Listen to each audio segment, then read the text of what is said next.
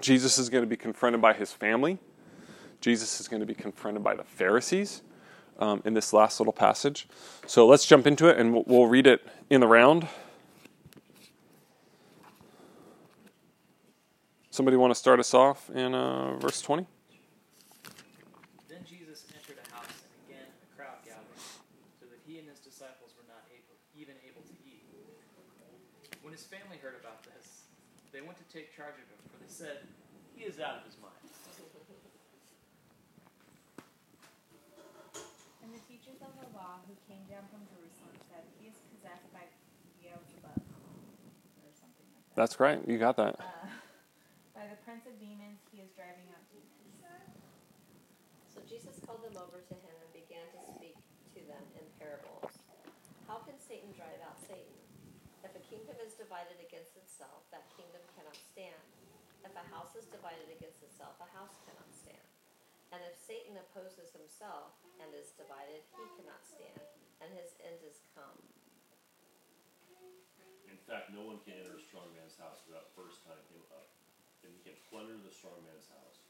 Truly I tell you, people can be forgiven for all their sins and every sin they utter, but whoever blasphemes, blasphemies against the Holy Spirit will never be forgiven.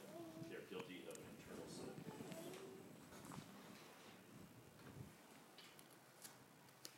Said this because they were saying, "He has an impure spirit."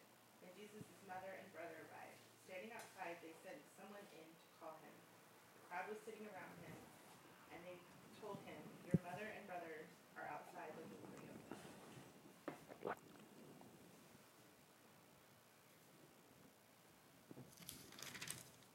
"Who are my mother and my brothers?" he asked. Then he looked at the, at those seated in the circle around him and said, "Here are my mother and my brothers. Whoever does God's will is my brother and sister and mother."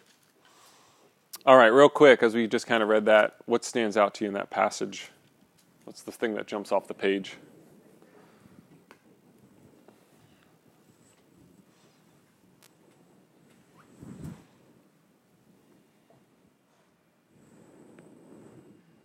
The unforgivable sin always jumps off the page. Yeah, that's, that's the big one, right? That's kind of the elephant in the passage of like... Anything else? I mean, I just, I love that his family was like, "Ah, he's out of his mind." Mm-hmm. I just love that.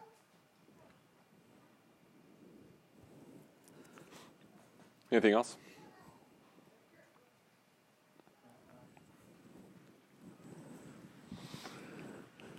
What's up, Jay Fresh? Mark chapter three.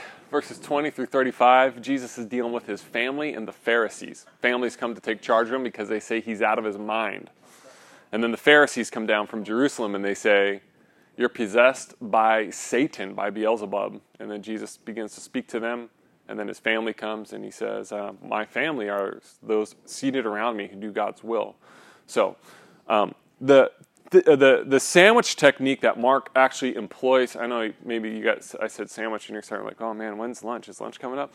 Is um, he Mark will use this kind of, and again, remember in a culture that, I mean, what is it, ninety percent of people are illiterate? They can't read, right? So you, as you, as an author, you're always trying to incorporate ways that helps your audience remember the stories, the narratives, what's happening. So Mark's going to use this sandwich technique. As a matter of fact, we kind of saw something similar in those conflict narratives to where there was all those those similar patterns that would happen, right? So this this kind of writing style, this technique, um, helps people remember, helps people engage in the text, where he begins by the families, you know, again, he's out of his mind, right? And then the Pharisees kind of come and say, "He's possessed by Satan." And then the, he kind of deals with the family. But the the kind of main point of this passage, I would say, is this, is, is allegiance to Jesus, is fidelity to Jesus, right?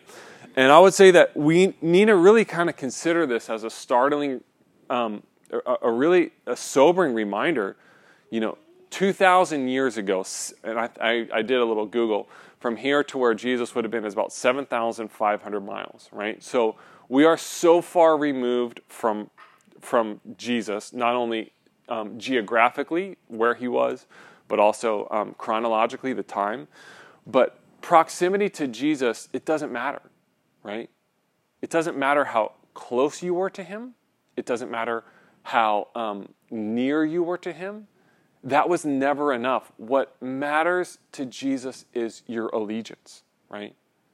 Is your, and this this has always been the call of Christianity, is what or who or what are you going to give your loyalty to, right?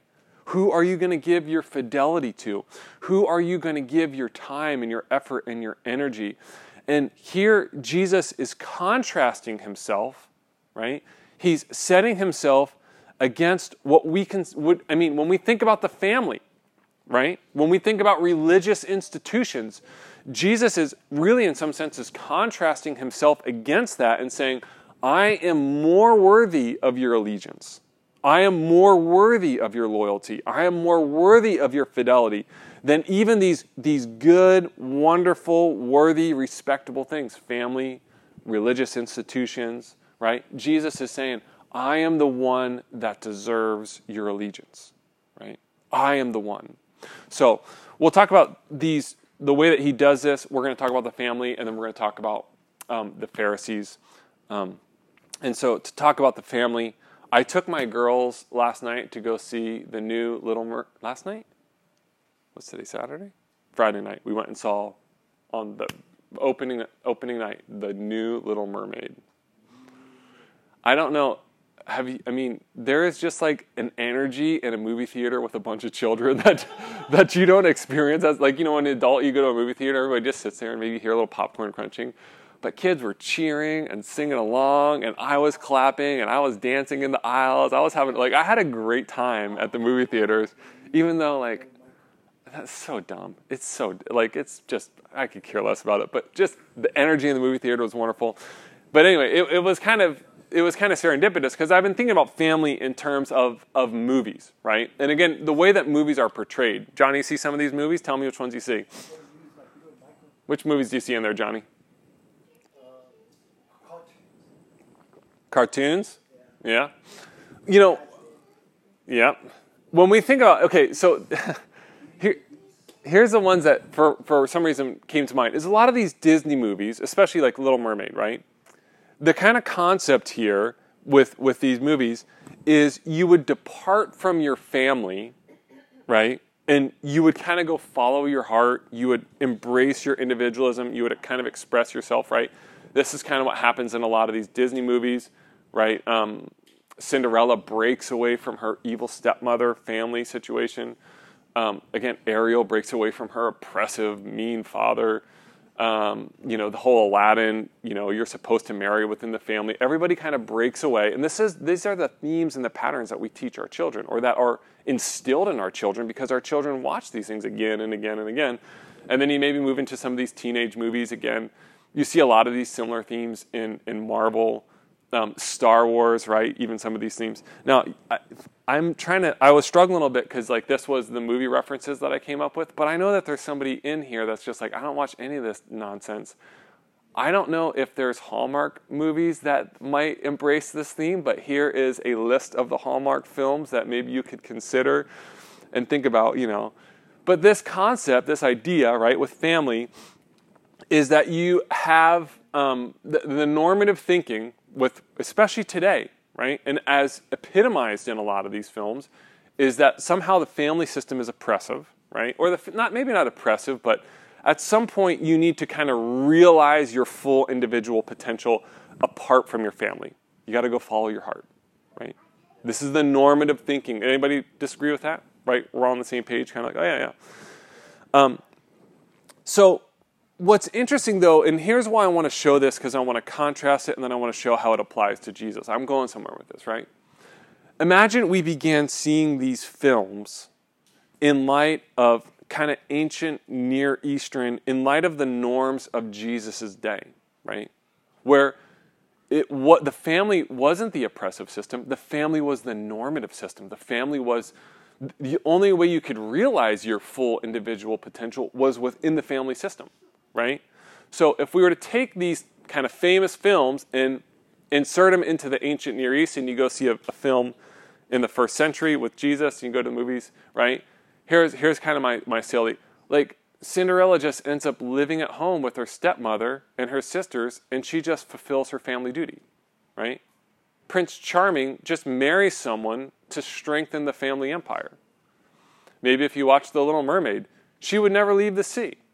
She would heed her father's advice to avoid those evil, wicked land creatures, right?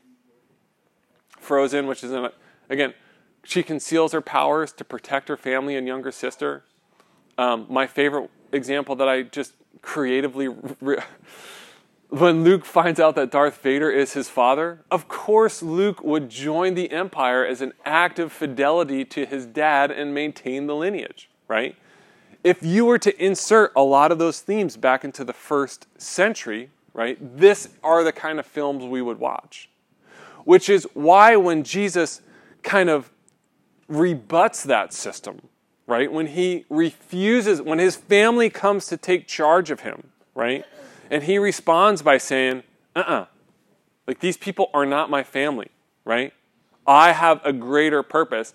Like you get like this kind of almost, you know, like Jesus is the, you know, that's, I'm not going to say he's the Little Mermaid, but you get these themes of like Jesus is coming to say like this whole system, this family system, it's, it's not the same. Um, because again, what was generally accepted as appropriate, what was, what was normative thinking, what was culturally proper, was that Jesus' family would take charge of him, right? Jesus would submit to the family.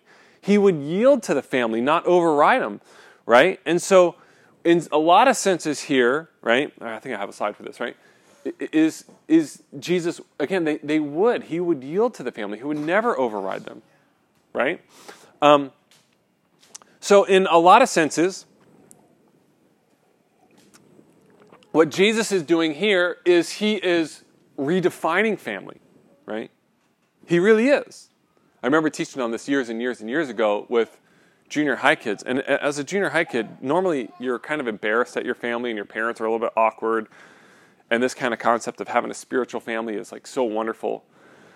Um, so Jesus is redefining family. One of this, uh, you know, kind of an old scholar, uh, he said it like this in his book, The Life of Jesus. He he said that Jesus cared little for the relations of kinship. His attitude was a bold revolt against the nature which trampled which trampled everything, or sorry, I'm sorry, which trampled underfoot everything that is human blood, love, and country, right? And in some senses, you read Jesus and you think about his words, who's my family, right? And again, to say that in the first century, right? Nobody said that in the first century. Your family was your family, right? Jesus would say things like, Jesus would say things like, you know, when somebody says, hey, Jesus, I want to follow you, but let me go bury my dad first, right? Anybody remember this passage? Let the dead bury the dead. You come follow me, which is like Jesus, like he's just wanting to go say goodbye to his father, right? Um, in Luke eleven, in this same passage, the way that it's, it, the way that Luke tells the story, somebody says to Jesus, she, uh, the person says, blessed is the mother who nursed you, right? And you know Jesus' response to that? It's not a great Mother's Day sermon, right? The, the, the lady goes, blessed is the mother who, who, who nursed you. And you know, you'd think Jesus would be sentimental and gracious about it. And he's kind of like, eh, whatever. You know who's blessed? People who hear my word and obey it, right? Imagine on that on Mother's Day. Blessed is the mother who nursed you. Nah, it's not really that great of a thing. You want to know what's blessed? Hear my word and obey it. And so Jesus, in a lot of sense, you see him um, redefining family, reestablishing the norms of family relationship, right? But what's interesting is to take this one side of view isn't the full, isn't the full picture. One of the things that Jesus often does throughout the scriptures, too, is he reinforces the family, right? He really strengthens the family. In chapter five, um, we'll, and we'll get to all these narratives, is he's going to heal uh, a man who is possessed by demons, a demoniac. And what he does at the end of that chapter, he says, I want you to go home to your family, and I want you to tell them how much the Lord has done for you and how he's had mercy on you, right? And th- this is the guy who's in the tombs, and he would cut himself with stones, and he's possessed by the legion of demons, and Jesus heals him. He says, I want you to go back to your family. I want you to be reconciled back to your family, right? In chapter seven, um, he, he chastises the Pharisees for not taking care of their family and circumventing money from their parents for the church. It was a lack of honor for mother and father, right? Um, they'd have these traditions that said, you know, normally if you were a child, you would help support your parents, especially as they got older in age. And these children, these Pharisees, and, and they would say, oh, no, no, we're not going to help support mom and dad. We're going to use this money for the church, right? And Jesus, Jesus chastises them for that, right? In chapter ten, he condemns divorce and upholds marriage, upholds the family as God's original design. So you have these two contrasting um, and competing frames of reference. In one sense, he's reestablishing family. He's redefining family. In some senses, he's reinforcing family. Um, and what you have to do is you kind of have to figure out when to do what. That's what wisdom is, right? That's the wisdom that we ask for from the Spirit. God, when when is it an appropriate time in my life that I need to really turn my eyes to you? And again, at one point, Jesus says, if you don't hate your father or mother or brother or sisters, you have no place in my kingdom. When is that an appropriate time for you to make that choice, right? When is it an appropriate time for me to be reconciled to my family, to honor my mother and father, to, to really strengthen the family? Some people come to this passage, right? I like how um, David Garland put in his commentary. He says, if you're selfishly looking for how to make our nuclear families happier and more secure, you're not going to find it here, right? But if you're looking for God's grander purpose for the family, we'll find good news. And then he says this, I love this, particularly for those who, for whatever reasons, are alone and without family, right? So as Jesus is talking about family here, and as we understand family, again, you have to understand the full narrative of Scripture, or at some point he's redefining family, and he's saying, like, this is what you have to do. You have to forsake your mother and father. You have to leave them behind. People who do my will are, are my brothers and sisters and mother. And at some point, Jesus is going to, um, he's going to reinforce the family. And you just have to use the wisdom, the guidance of the Spirit, which is so important, to figure out which one is which. All right? So, Jesus with the family. Now, Jesus with the Pharisees. And the the two kind of sections in here is, I think Jesus gives us two things. He's going to give us a little... I think like a little, I, I liked it as a little primer or a little, um, it's, it was helpful for me to see this and how Jesus deals with conflict and almost utilize that in some senses of my life. Jesus is dealing with conflict. And then again, Jolene, the big elephant in the text, dun, dun, dun, have I committed the unpardonable and eternal sin, right? This, the, that eternal sin. So the Pharisees, by the way, are coming up. So here's Jerusalem down here, right? So they're coming up to the Sea of Galilee, right? Because they need to go accuse Jesus of doing what? Man, this guy Jesus is out of line. Whatever this guy Jesus has done, he needs to be dealt with. By the way, it's about eighty miles, right? It's about eighty miles from, from Jerusalem all the way up to the Sea of Galilee to Capernaum area. So I don't know how they traveled. I don't know if they walked. I don't know if they rode a horse. I don't know if they rode um, donkeys or what they rode.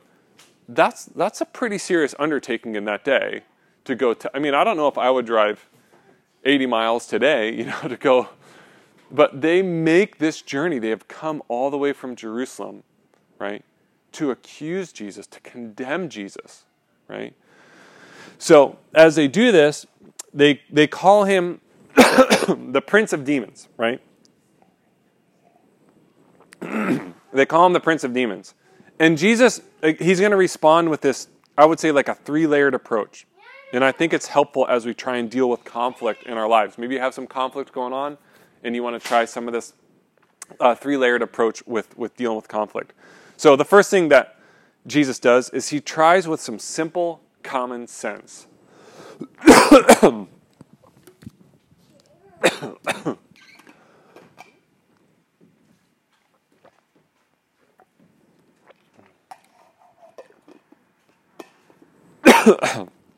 you guys give me one second? I'm gonna go.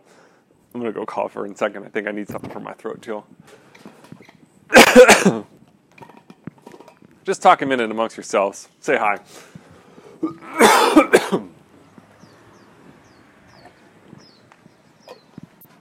Woo.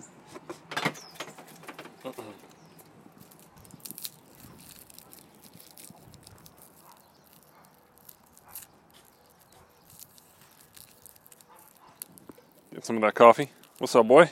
What's up? Man, I had a little bit of like a cough this week, and I thought I was gonna make it through, but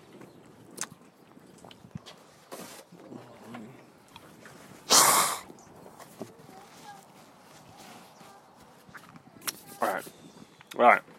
So sorry. No, he's fine. He's not. He's fine. Don't worry about that. No more. Yes, please. No just, more. Just needed a little halftime break. Thanks. That's good. That's good. Yeah. Okay. Yeah. Kids. I know. No, you have water in there. Coffee's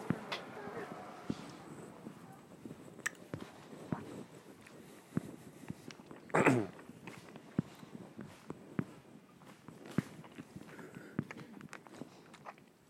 all right, let's try that. I think I can make it through to the end. Sorry about that, y'all. First thing Jesus does when he deals with these Pharisees, right? They say, hey, he's possessed by Satan. And he just he just tries some simple common sense, right? And, and the common sense, the argumentation goes like this. If you were a general in a battle, right, you would recognize, right, if you were a general in a battle, you would never use your own forces to flank your own army, right? A general in a battle would never divide his his his forces, his army, in order to conquer an enemy. You never say, hey, let me have this half of the enemy, come battle this half of the enemy so we can go conquer this enemy, right? The United States, when, when, were we at, when was the United States at its weakest moment? During what period? Snapped you back into... Civil War. Civil War, yeah. Right? We were one hundred percent at its weakest in the Civil War when we were fighting against each other. Jesus really just starts off with this real simple bit of common sense where he says, you're coming up here because you recognize that I'm driving out demons. Like, this has been documented. People are talking about this, and I'm doing it. People are witnessing this. Driving out demons is liberating. It's healing. It's restoring. Right? And if I'm using the power of Satan, right, Satan's power is to enslave, to destroy, to kill. So I'm liberating, healing, and restoring, and I'm using the power of killing, destroying, and healing, right? So Jesus starts off with a lot of bit of common sense. Sometimes as we're in conflict, you know, again, trying to... Im- Again, maybe just kind of employ a little bit of common sense into whatever argument you're you're kind of in the midst of, or whatever conflict you're in the midst of. Like, here's just some some simple common sense. This is where Jesus starts, and it's probably really helpful for us to start there. A lot of times we kind of start off in the emotional sense, right? We get all fired up, and we're ready to fight and battle and make ridiculous arguments. Um, I've been I've thought about this example for so long. One time, my wife and I were were fighting. Um, and I got emotional about it, and uh, we were fighting, you know, raise your hand if you've ever had the argument about, like, who's doing more in the house, you know what I mean? Like, who's, like, really kind of pulling their weight, and, you know, in my mind, of course, you know, the martyr of the household, Eric Williams, just doing everything, and I got mad at my wife, and, you know, you, you, at, at the moment, you just get emotional, and you just start saying things that are, like, really, really, really... I, I said to her, I said to her, you know, I'm furiously, like, kind of banging dishes, washing dishes, like, you know, showing her, like, hey, I'm doing all the dishes. You know how you do, right? I said the dishes. I'm like, the dishes aren't just going to dry themselves, which I thought about as just, like, you know, like, if they just sat there, they would just dry themselves. You know what I mean? But you start off with, because you just get so wrapped up emotionally in whatever argument, conflict you, you are in, that you feel that you fail a lot of times. I love this about Jesus. He just starts off here with just some common sense, right? He's trying to reason with them just to say, hey, here's here's a little bit of common sense. Let me just show you how this works, right? Yeah, that's just like one of those ones. I still just, I'll wash dishes and I'll set them over there. And I'll just think to myself often, as like, the dishes aren't just going to dry themselves as they're just sitting there drying themselves. Um, So, so common sense. I, I love it. And Jesus just starts off there. Like, here's here's just some common sense. The next thing um, is he he begins then with a parable, right? A story, an allegory. He tells a story, you know, um, how how could a strong, like, how are you ever going to be able to rob a strong man's house unless you first tie up the strong man? The, the strong man here is Satan. The house would be the world, and there's all sorts of kind of Jewish references, Old Testament in the book of Isaiah. We won't get into all that, but there's all sorts of references here um, that the that the Jews would have understood. But we have to consider two things as he tells this parable. And again, um, Jesus is is recognizing Satan as strong, right? We often don't do that, right? We think about Satan as maybe a little pitchfork character. You know, he's kind of wimpy or whatever. Jesus is recognizing him as one who has strength, right? Um, and he he he um, he warns here again of our adversary as somebody who is strong enough in some senses to have possession of this world. But one of the one of the I mean this. You know, we kind of read this passage and we get so obsessed with the eternal sin part and we miss this, right? Satan is strong and, and Jesus, and he has like the strength that he, in some senses, he's possessing the world. But Jesus in this passage, think of the claim that he's making, right? That he's actually stronger than him. That Jesus is the one that can go into this man's house and tie him up, to subdue him, to plunder his house, to leave him with nothing, right? Th- that passage, again, Jesus says, um, let me go to that one.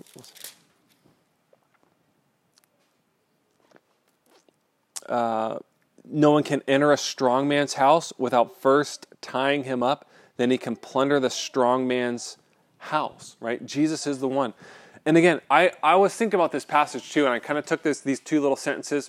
Again, you know, you have to pause and consider the reality of evil that's around us, right? Think about the reality of the evil that is around us, that we see on the news, that we see in this world. Think about the scope of evil that's kind of happened throughout human history. And think about the strength of that evil in our world. Think about somebody strong enough to overcome all of it, who says, I have the might, I have the knowledge, and I will overcome all of the strength of this evil, and Jesus will do this, and Jesus does this, right? No one enters a strong man's house without Jesus says, I am going to tie up this strong man. And we are going to rob and plunder, and we are going to leave him with nothing, right? That is the claim of Jesus in this passage. Now, you either have to say that Jesus was completely out of his mind to make this statement, or he had some real confidence and belief and some knowledge and really was who he said he was, right? So he begins, and again, for us, as we kind of think about personally dealing with conflict, Jesus gives some common sense. Jesus gives a parable, a story, an allegory. Maybe at some point, you know, if the common sense isn't breaking through, you know, maybe you tell a story of how dishes sit there. There once was a wonderful dish who sat on the side, right? Um, and how dishes are, um, maybe that's helpful for you as you think about um, dealing with conflict. And Jesus ends with a really solemn warning, right? In this passage. He says, I tell you the truth. He says, I tell you the truth, right? This is a way of, verily, verily, I tell unto you. This is the exclamation point. This is the double exclamation point. I tell you the truth. Um, and this solemn warning, he talks about th- this, you know, all the sins and blasphemies of men will be forgiven to them, right? The unlimited, unequaled, unparalleled forgiveness of Jesus. All the sins will be forgiven them. And he says this, but whoever blasphemes against the Holy Spirit will never be forgiven, for he is guilty of the eternal sin, right? Um, I remember, I'm going to end by, by, this is quite a long quote. It's actually a little bit of a section of a book. I remember reading this book by a guy named uh, Ronald Rolheiser. This is, I think, from two thousand three, so about twenty years ago. Um, and I remember reading his um, this this in his interpretation on this passage, um, which I I've, it's just one of those when somebody kind of phrases the passage or a section of a passage or illuminates a passage in such a way, it's just stuck with me, like one of those things that's really stuck with me over the past twenty years. So I'm going to read this section, but at the same time, I'm I'm going to put it up on the um, screen because I know that it's helpful. Um, it's helpful to to see it and kind of not only hear it, but be able to read it alongside. So um, from Ronald Rolheiser, and again, if you want a book, if you're looking for a book, The Holy Longing, phenomenal book. Um, this is Rolheiser's interpretation, this unforgivable sin against the Holy Spirit. Um, he says this. He says, to understand what Jesus is teaching here, it's necessary to put his statement about this unforgivable sin within the context in which it was spoken. Jesus had just performed a miracle, the exorcism of a demon. Um, we see him doing this in Mark. You see it specifically in Matthew and Luke, where he does just exorcise a demon, right? And then they come to him, right? In Jewish theology of the time, to which the scribes and the Pharisees and everyone else adhered, the belief was that only someone who came from God could perform that type of miracle. The scribes and the Pharisees had just witnessed this miracle, and all the evidence therefore pointed to the fact uh, that Jesus was from God. Common sense. But in their jealousy of the, but in their jealousy of him, the scribes and the Pharisees could not admit the truth that they had just seen. Here's this. They chose to lie. They chose to lie.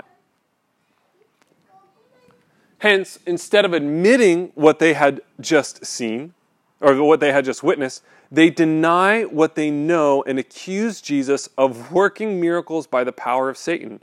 At first, Jesus tries to reason with them using common sense, pointing out it wouldn't make much strategic sense for Satan to be working against himself, but they remain obstinate, choosing to deny the obvious rather than admit their weakness. Finally, Jesus issues a warning, a strong, solemn warning. For that's what it is, merely a warning, not a statement that they have committed an unforgivable sin, which, unpackaged and paraphrased, might sound like this. And again, this is what I've kind of starred, highlighted, loved about Rolheiser's interpretation on this passage. He says it like this. He says, um, he says, be careful not to lie, not to distort the truth. Because the real danger is that by lying, you begin to distort and warp your own hearts.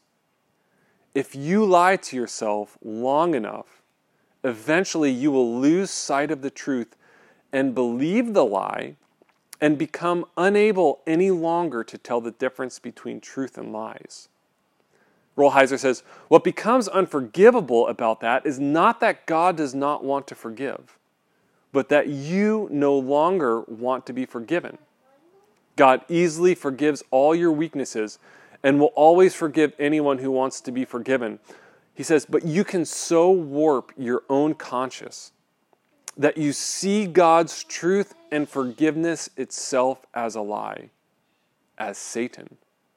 And you see your own lie and truth as forgiveness. That is the only sin that truly puts us outside of God's mercy, not because God refuses to extend mercy further, but because you can look mercy in the eye and call it a lie, right? And I wish I could go on in this in this passage, because he then really talks about being honest, and he talks about being honest with ourselves and what honesty does. Um, uh, And he, he talks at one point, he's talking, another kind of highlight that I has, he talks about, you know, kind of people in recovery. And he says sobriety is ten percent about alcohol, right? Or fill in the blank. He says sobriety is ten percent about alcohol, and it's ninety percent about honesty, right? And so Rolheiser kind of begins to talk about, you know, you can look mercy into the eye and call it a lie, right? And then he begins to talk about, about alcohol, um, or sorry, about sobriety, telling the truth.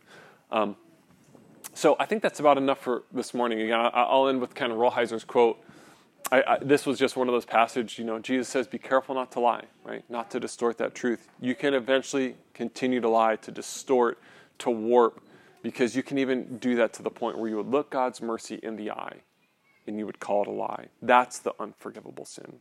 So let's end there. Let's do a little bit of discussion. Um, and, you know, reflect on, reflect on that kind of opening statement. Proximity to Jesus is not enough. Allegiance to Jesus is what matters. Do you think Jesus is calling you, again, in that wisdom, maybe in a stage of your life, to either redefine or, or reinforce family dynamics? Um, did I spell that right, reinforce? No. I N? Yeah, reinforce. We're not actually in... Okay. I might, I might need to change that because that could bother me. Um, can you think of a situation where, you know, either common sense, parable, warnings might be helpful in, in dealing with a conflict? Um, and, and where do you see the culture? I wanted to put both the culture and church here, right? Because it's, sometimes it's easy to look at the culture and say, oh, you liars. You know, Jesus is dealing with religious folks here in this passage. Where can you even see the church making that choice to lie, kind of being able to look mercy into the eye and, and, and choosing to lie?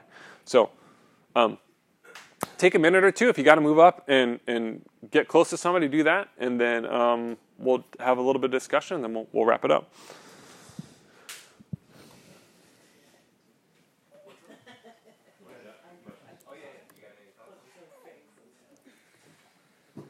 Like that, Brian? Reinforce?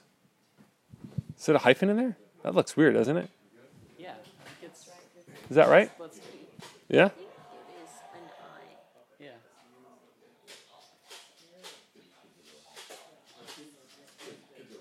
English is weird. Yeah.